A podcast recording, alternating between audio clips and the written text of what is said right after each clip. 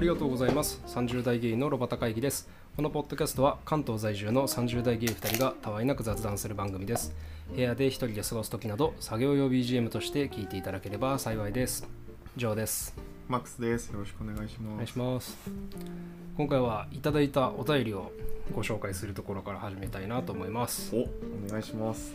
えー、っと私が読みます どうぞ。えーりょうさんからいただきました。はい。ありがとうございます、えー最近このポッドキャストに出会い楽しく拝聴しています。お二人のゆったりとしたお話と声バックに流れる音楽に癒されている30代ゲイ海外在住者です。第10回の配信めちゃめちゃあったかくなりました。ジョーさんの年下くんを見守ってる感じ自分の過去の振り返り方もおしゃれで検討しました。えー過去をしっかりと積み重ねてきたからこそあんな深みがあるお話ができるんですねジョーさんの声もとても渋くて勝手に妄想を膨らませ毎回ドキドキしているジョーさん推しです。頭の良さを感じる例え話や相手をおもんぱかる話の広げ方も憧れます。それなのにチンコやセックスの話をさらっとされそのギャップにもにやけてます。お二人のエロ話もかなり期待しています。もちろんマックスさんのお話も好きですよ。スイカの話とか。これからも配信楽しみにしています。ありがとうございます。え、上司、上司？上司ですよね。まあ、今度こそジョーさん推しとは書いてあるな。ありがとうございます。30代ゲイのロボタ会議では、お終わ便るりを。な終わるな終わるな終わるな終わるな。終わるな。あれ、上司もし、あれ、上司やった？いやなんかスイカの話とか、ちょっとバカにされてるじゃないですか。ー照れくさいね りょうさん、そんな書いてますけどね。えー、っと、どこやったっけ？あの、年下を、年下くんを見守ってる感じ、見守ってないですよ。自分の過去の振り返り方もおしゃれで、全然おしゃれじゃなかったですよ。あと、何やったっけ？えっと、過去をしっかり積み重ねてきたからこそあんな深みがあるお話ができるんですね積み重ねてないと思いますよ闇が深いだけだと思いますよあとチンコやセックスの話もさらっとされててそのギャップににやけてます。これギャップ狙いですからね。ハマってるだけですよ。注意した方がいいと思いますよ。えーとすいませんでした。海外ってどこお住まいなんですかね？気になりますよね。私気になります。評価な。りょうさんありがとうございます。あのそしてえーといやでも 嬉し嬉しかったです。ありがとうございます。そしてめっちゃ顔がにやけてます今。いやでもまあちょうど顔がにやけてます。もうこぶぶっ飛ばしていいですか？まあ、ここまでここまでの回を出してる分だけでも多分だいぶボロがいろんなものが出てると思うんでまあまあまあまあまあまああ。りがとうございます。もうねここまでハードルが上がると絶対お会いしてはいけないなという気しかしない記憶に残るデートってある？うん。ないね。あある。ごめん。俺あるかな？上海に弾丸旅行したのはデートっちゃデートだったけどあれはもはや旅行だからな。陶芸クラスに行って南青山で。はい。で陶芸クラスで行って陶芸を作ってその後南青山ブラブラしてうん。もちろんオーラリーとかも行きつつ、うん。で最後麻布十番で熟成肉を食べて誕生日を祝ったっていう。へすごいその、うん全部計画して。え向こうが計画？じゃあこっちが。向こうの誕生日やったから全部計画して。で買い物も行きたいって言ったから一緒に行って。そう半分自分の買い物半分相手の買い物みたいな感じうんうんそう。で南青山の方から行ってなんかあっちアウトブランアウトドアブランド系が好きだったからうん。ノースフェイスとかまで行ってそこ見たりとかしてで晩ご飯は麻布十番で熟成肉のコースを食べました。うん。結構頑張ったと思う。確かに。金もかかってそう。金もかかりましたね。でもやっぱ尽くすよね。尽くすよね。尽くすタイプよね。ちゃんとやるよね、うん誰か拾ってくれへんかな ちゃんとそういうとこやるねんけどね。柴犬系ホモ。柴犬系じゃない大型犬ホモって呼んでくれる？あ 大型犬でいいの？大型犬になってるから。でも姉妹犬やと思う。気まぐれやし。なんだったら。そうな、記憶に残るデートってなんかあるかな？なんかすごい地味なデート多かったからな。え上海旅行とか弾丸デートやもんなそうね。なんか海外旅行に1回ぐらい行きたいねと言ってた元彼がいてでもどうしても長期休暇が取れなくてで相手はマイルが使いたくて結果夜中0時出発の上海便に乗って向こうに4時か5時に着いてきっつ。そこから動いて20時間ぐらい滞在して夜の8時か9時ぐらいのし飛行機で戻ってくる。きっつ。っていう弾丸上海。上海出身の人に話したら普通に怒られた。もっとおれよって。いやそれは上海に行ったって言っちゃダメ。チャーリーで街並み見て買い物して上海ガニ食って教えてもらったマッサージ屋さん行ってマッサージ受けて。マッサージとか爆睡ちゃんもめっちゃ寝てんだ。ん もうされてるかされてないか分からへん。いや結構怪しい。本当に。後半多分もうなんかもう多分何もされてなくても分かってなかった めっちゃ寝てたと思う。しかも俺がその帰国直後がなんか友達の結婚式だから。やば。なんかもうひどかったねあれは。元からそんななんか動き続けられるタイプじゃないからはい無理と思ったわ。でもなんか中国はねどうしても一回行っておきたかったからまあ行けてよかったなと思ったけど。お関東だって韓国に行くのにピーチの深夜便か早朝便かなんか使った時もうやばかったもん。うーん。結局向こうの滞在時間全部に響くぐらい動けないよね。うんその日一日潰れる。ようん。でこっちはエナジーエナジードリンクとかさ飲んでさうん。まあなんか裏技使えるやん。お母さんはね。おかんがなそれは無理でしょで友達がおるからあのおかんも知ってる韓国の友達がおるからもうん。う早めにチェックインしてご朝ごはんと昼までの観光を頑張ってもらってうん。昼過ぎぐらいにチェックインしておかんはそこでうん。寝るからって言ってちょっと。うん。やだ夜ご飯ぐらいに迎えに来るねっつって。うん。で友達と過ごして夜ご飯一緒に食って。うん。感じだったけど。爆睡してたって言ってた。じゃあそうやろほぼ徹夜やもんな、うん。しかも徹夜で動き続けるパターンの徹夜ね。絶対無理があるやつやな。記憶に残る元彼。まあ元彼のことはみんなよく覚えてるけど。私はいません。剣もほろろ取り尽くしまなしとはこのこと。恋心を抱いた人はいるけど元彼はいません。ってはっはっはっは。っは言っちゃっていいかないいんじゃないですか？元彼な。元彼に対する感情についても一回どっかで話してみたいなと思ってるんだけど。えじゃあその時でいいんじゃない？そうね。うん次はぐぎないし。この前おじいちゃんが危ないって言って関西の方に帰ったの。うん。で電話をいとこから受けてそのいとこからの受けた電話によると一回救急車で運ばれてなんかろれつが回ってないみたいな。なるほど。そう。って聞いてああ分かったみたいな。でそれが夜やってで次の日の朝の新幹線で関西戻ったらなんかおおじいちゃん家におってうん。あれ？とかと思って。うん。なんか入院は？って言ったら入院拒否したみたいうん。なでなんかしっかり喋れてるしさおうみたいな話しかけてくるしうん。仕事どないやとかって話しかけてくるからさじゃあろれつペラペラ回ってるやんみたいな。うん。だったらいいとこ話もんのよ。んでなんか救急車で運ばれたけどなんか入院拒否して戻ってきたみたいな。うん。入院拒否ってことは嫌って言えたってことでしょみたいうん。なろれつ回ってないどこ行ったみたいになってさ。なるほど。そう。でちょっと心配しててもともと俺もうなんかいとこ嫌いで嫌いというか苦手でうん。一回不登校になった時期から結構見下されてて。わかるあああもうあそこのあそこの息子さんは不登校になったほほほみたいななそれは嫌やね。そうね。なんか次いつ何またそういうのが爆発するか分かんないわよみたいな。うわー。でっていうのを直接言われたことないけどおかんがそういうの言ってるっていう噂を聞いてでなんかでそういうのを聞いたらそういう目で見ちゃうからそうさね。で見て見てみるとさあなんかつじつま合うなみたいな感じになってくるわけよ。うん。ででそういうのもあって嫌いで。うん。でおじいをその通院に連れて行かなあかんくなってうん。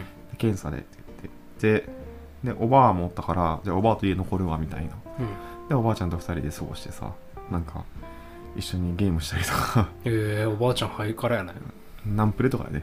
ああそうそうそうそうそう。とかなんかボードゲームのトランプしたりとかしてさ遊んでてでいいとこから電話かかってきて「これから帰るんだけど」みたいな。うん「晩ご飯どうする?」ってなって、うん。あなんかコロナやから食べには連れて行かれへん。みうん。でなんか世話してんのいとこの方が近くに住んでるからもちろん関東に住んでるからうん。なんかコロナかかってもいいやし家で食べるみたいになって。うん。で買ってきたらいいのにさなんか作れる？簡単なもんでいいよとかって言われてさうわー。何それ？とかって思って。だる。そう簡単なもんって知ってる普段貯めてるの？って思って。でなんかさそうめんとかカレーでもいいからとか言ってさえだる。こんな熱いなんかそうめん茹でろっつうんかみたいな。簡単なもの？みたいになってでカレーってなカレーって言ってレンジでチン出てきたらいいけどやなって熱いので作れっつうのとかって思って。うん。なんか結構嫌がらせやんそれって。結構だるいこと言ってくるね。そうだるい簡単なものって。しかもさそうめんって言ったらそうめん茹でるだけじゃなくてさネギ切ったりさ生姜こうやってしたりさごま出したりとかさうん。めんどくさいわけよ。うん。でなんかことによっちゃ天ぷらつけろとかって言い出したらさ天ぷら開けたりして熱いの汗かきながらやで。天ぷら揚げるのってもう絶対簡単な範疇ではないそうねでしょ天ぷら飛んできて油ピッてなったらさそこ熱いの染みなったりするしさもううわーってなるわけよ。はい。でおばあちゃんにそれさなんか簡単なもの作れって言ってるんやけどみたいな。うん。言ったらおばあちゃんがさ「いやじゃあ近くのスーパー買いに行こう」ってなって。うん。でおばあちゃんと一緒にスーパー買いに行ってお弁当出したらさ「え出来合いのものになってる作ってって言ったのに」とかって帰ってきてさえすごいちゃんとうざいね。そうぶち殺すぞお前とかと思って。でいやなんかそうつくなんか普段その料理できん設定でいこうと思ってうん。普段料理しやんから出来合いのものの方がいいかなとかって思ってとかって言って。うん。だから結婚しないんだねって言われて。うん こんな標準語じゃないよ。ぶん殴ったりたくなる。関西弁でさ「あだから結婚せえへんねや」みたいな。とか「できひんねや」みたいな感じで言われて「は？とかって思って。ですごい嫌な思いをしたっていう話です。えー、それうざいな。うんそう。そんな8月のさ中旬頃にもまた関西帰ろうと思ってるからまた会うやんとかって思って。嫌やなとか。そういうタイプはな子供にな当たるからなおお子さんおるん？いとこが1個下やお子供おってもおかしくないよほら結婚はしてんの？結婚はしてない。えしてないのに言ってくんの？彼氏がおる。えあ結婚してない 結婚してない女の子が言ってくんの？そう。なんかもうアホらしくてなんかハエがさその辺飛んでってさブンブン言ってるのに腹立てますかって。なんかなんかハエがブンブン飛んでるのをさそのブンブン飛んでるハエが喋りかけてきてもさ何言ってるか分からへんやん。うん。もうそれと一緒と思って。もなるほど。うそう犬って言うとなんか気にかけちゃうからもうハエと一緒と思ってさ。まあ確かに。親戚付き合いね。厄介な親戚付き合いだとめんどくさいことも少ないですね。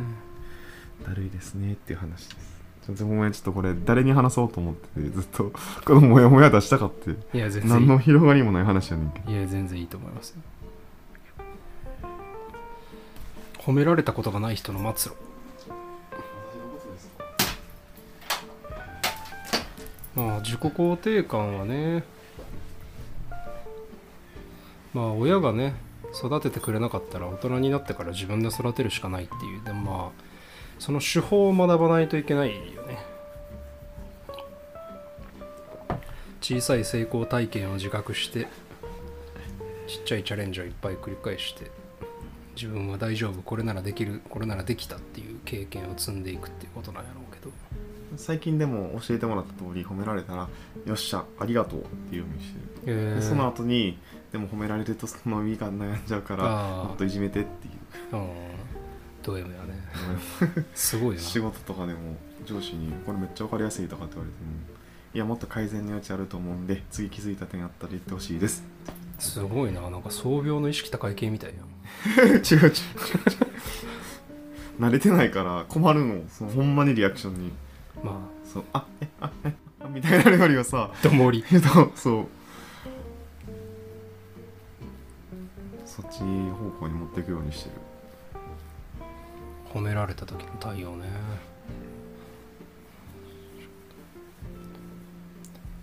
ああ全然急に関係ないけど前髪ゲイ？全然違うこと話すよ。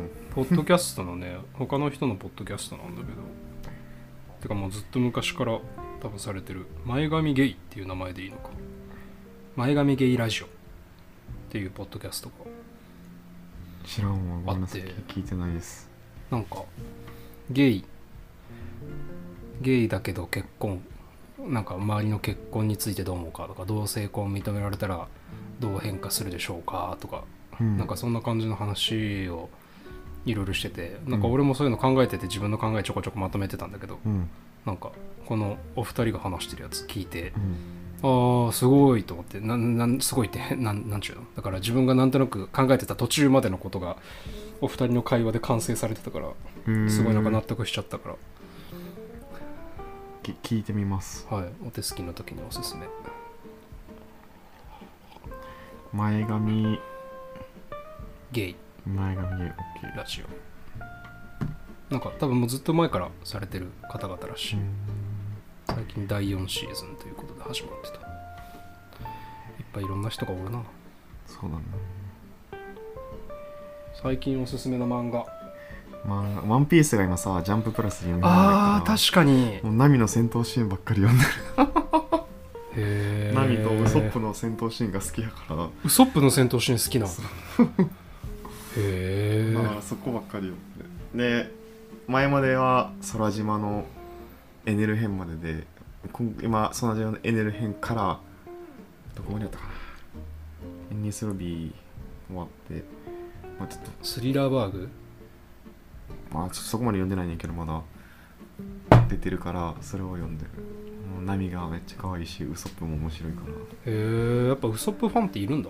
ソゲキング。まあソゲキングのちょうどとこやから。ああはいはいはいはいはい。確かになあの二人が強くなるのってすごい嬉しいけどね。そう嬉しい。俺ロビンの戦闘シーンが好きだったな。なんとかフルールってやつでしょ。そう。パワースピード。私にとっては関係のないものよ。姉さん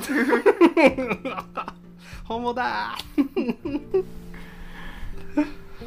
もう CP9 との戦いのところでさと、はい。あとインパクト使うところでさ何が全部決め台詞の時さ下出してんねやんか。もうん。うスクショして保存してあるもん。泥棒猫ナミちょっと失礼。とかさはいあるな。抵抗しないのが可愛いなら願い下げようみたいなところでさ下出してんねんけど。確かにあのカリファとの戦い良かったよな。そう。よかった。あれすごい良かったね。でも一番やっぱアラバスタ編のさダブルフィンガーとのさ。ああ最後にな。さ足止めるやつ。うん。うんへのカッパーのところ。かっこよかったなと思ってそうね。普段やっぱさチャラチャラしてるキャラがさああやって頑張ると応援したくなるよね。そうねそうね。やっぱギャップですよ。まあ、ギャップ大事だよね。なんかあの礼儀正しいヤンキーとかね。あのなんか本読んでるガテン系兄ちゃんとかね。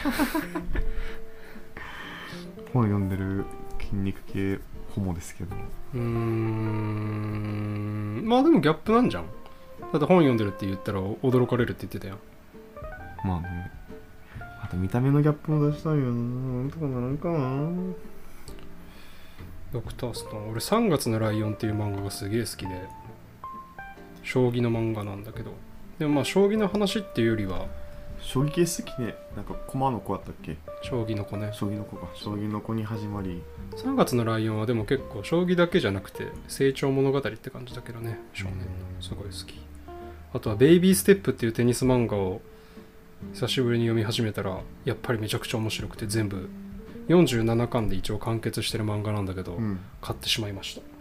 とうとう買っちゃった。買いましたね。あらベイビーステップはやっぱなんかふスペックなんだフィジカルスペック高くない主人公がら、ひたすらこう試合が終わった後それをノートに書いてそれを分分析解釈して傾向と対策考えてこうやってみようって言ってちょっとずつ強くなったり対策してかうん。強くなっていくっていう地道なだからベイビーのなんかその赤ちゃんの歩みで一歩ずつ強くなっていくみたいな感じの漫画でああなんてかっこいいんだと思って似てない。ベイビーステップでクロスフィット頑張っててうーん。ちょっとずつ強くなってる。ああんま共感されへんかった。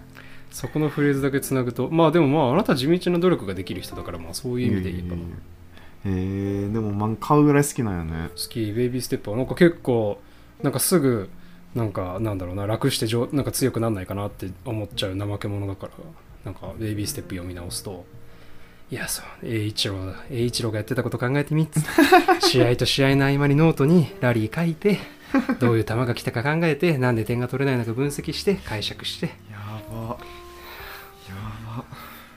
ちゃんと考えてんじゃんっつって。怖いわそこまでいくといやいや。とりあえず1文字書く。とりあえず一文一文書くみたいな。とかっていうので自分を鼓舞してるって感じですかねああ愛読書5冊か。愛読書はこの前なんかあなた話してたよね。エッセンシャルズで紹介したけど。そうそう。俺もあの時に話そうかなと思った時になんかちょっと考えたんだけど何だったっけな。えっ、ー、とね小説は断然梨木かほさんが好きだからの中でも「まあ、西の魔女が死んだ」がやっぱまあ代表作。個人的にはリカさんと「からくりからくさ」の2冊は推したいな。西の魔女ってあれはね何でも自分で決めなさいってやつだね。ああまあ言われてみればそういうことも言ってたかも。んハウツー系では7つの習慣が結局無難で好きだな出た。でしょ？読んでないまだ。そうそう。7つの習慣は3個3個1個で3個が自分の話でえーっと主体的に動くこと終わりを思い描いてから動くこと、えー最優先事項をちゃんと最優先にすること。で他人との関わりの3つがウィンウィンの関係を意識すること。相乗効果を生むように意識すること。相手のことを理解してからそれから自分のことを理解されるように努めること。で7つ目がっていうのを刃を研ぎ続けるっていうので、まあ、これを絶え間なくやっていきましょうという。まあまあまあ別にまあそうねそうねって感じだけどまあ立ち返るとなんか、まあ、間違っ間違ってないルールルールだから万能だよね。何にでも当てはまりそううんそうそうそう仕そう。事だけじゃなくて。そうそう。普遍的なことを言ってるだけにまあ汎用性が効いてるって感じ。そんないい本読んでるんだったらちゃんと生かしてよ。すいませんでした。すいませんでした。軽っ。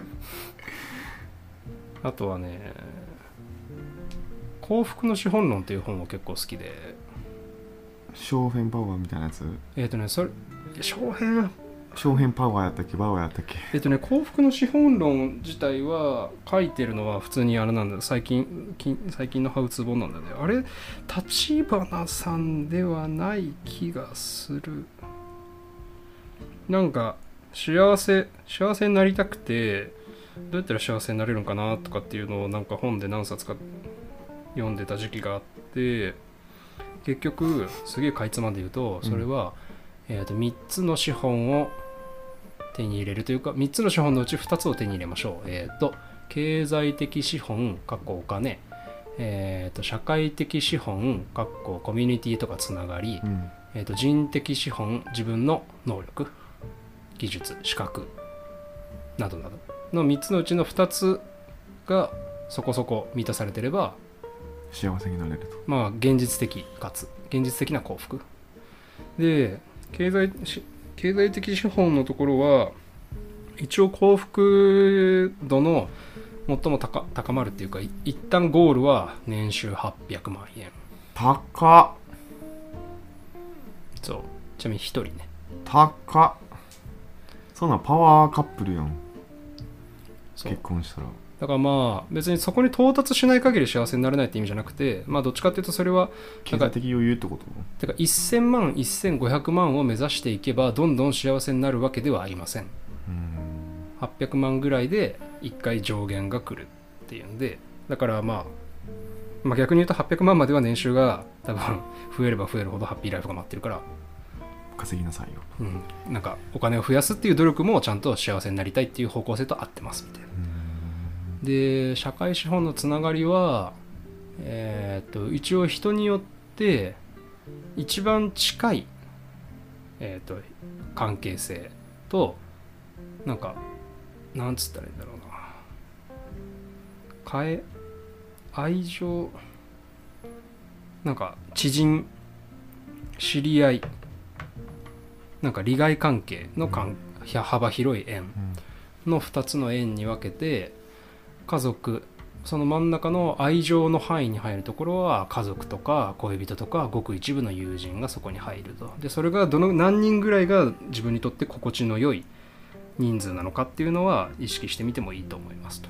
で関わりの知人のところは自分の興味関心を広げたりすることにもなるからまあ無理ない程度に広い方が人生は楽しいです、で人的資本のところはやっぱり自分の自己実現感、うん。なんか自分が役に立ってる自分のしたいことができてるっていう感覚につながるからまあ分かりやすく言えばき仕事頑張るとか資格取るとか。そっち方向ですよね。そうそう、まあ、体の健康メンテナンスとか睡眠きれいに整えましょうとかっていうのもここに入るかな。やっぱ睡眠大事なんよ睡眠はマジで大事。3冊目がそれで4冊目は。それ読み返すほど読んでんの？あやっぱ Kindle でパラパラパラパラ見てはいる。なんかそのメモ引いたところだけを振り返るみたいな形でもね。あそうだ。あと好きなのはあの前も一回ちらっと言ったけどいつか別れる。でもそれは今日ではない。あれは好きなんだよね。多分マックスはちょっと好きかもよ。誰の本あれはねよくわからない。F というた多分俺らとほぼ同い年のちょっとだけ年上のお兄さん。ほぼ正体不明。へなんか基本的にはなんかちょっとうーんなんだろうな。エモい寄りに全振りしたようなポエムみたいなのが続くんだけど結構いいえうん。あそう。俺この本ですごく好きだったのは人はみけ人は見た目なのか中身か論争などというものにはもう答えは見た目以上の中身でなければ魅力はないし中身以上の見た目に魅力はない。もう私たちは見た目だけで誰かを愛せるほど若くはないし性格だけで愛せるほど達観したお人よしでもない。ふなふなふなふなふな。うわあ深い。なんかすごい納得がいってうんうんわかるわかると思ってこの人の本はすごく好きだったな。5冊目5冊目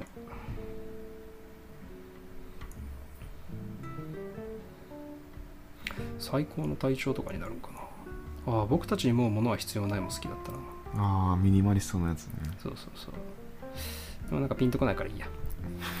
ご卒言うててもあなたのそうか愛読書は聞いたし私のも一応言ったし。ちょっとでもなんかちょっと5冊5冊言うって言ったらね5冊目が出てこんかったの悔しいからちょっと今度まとめてこよう。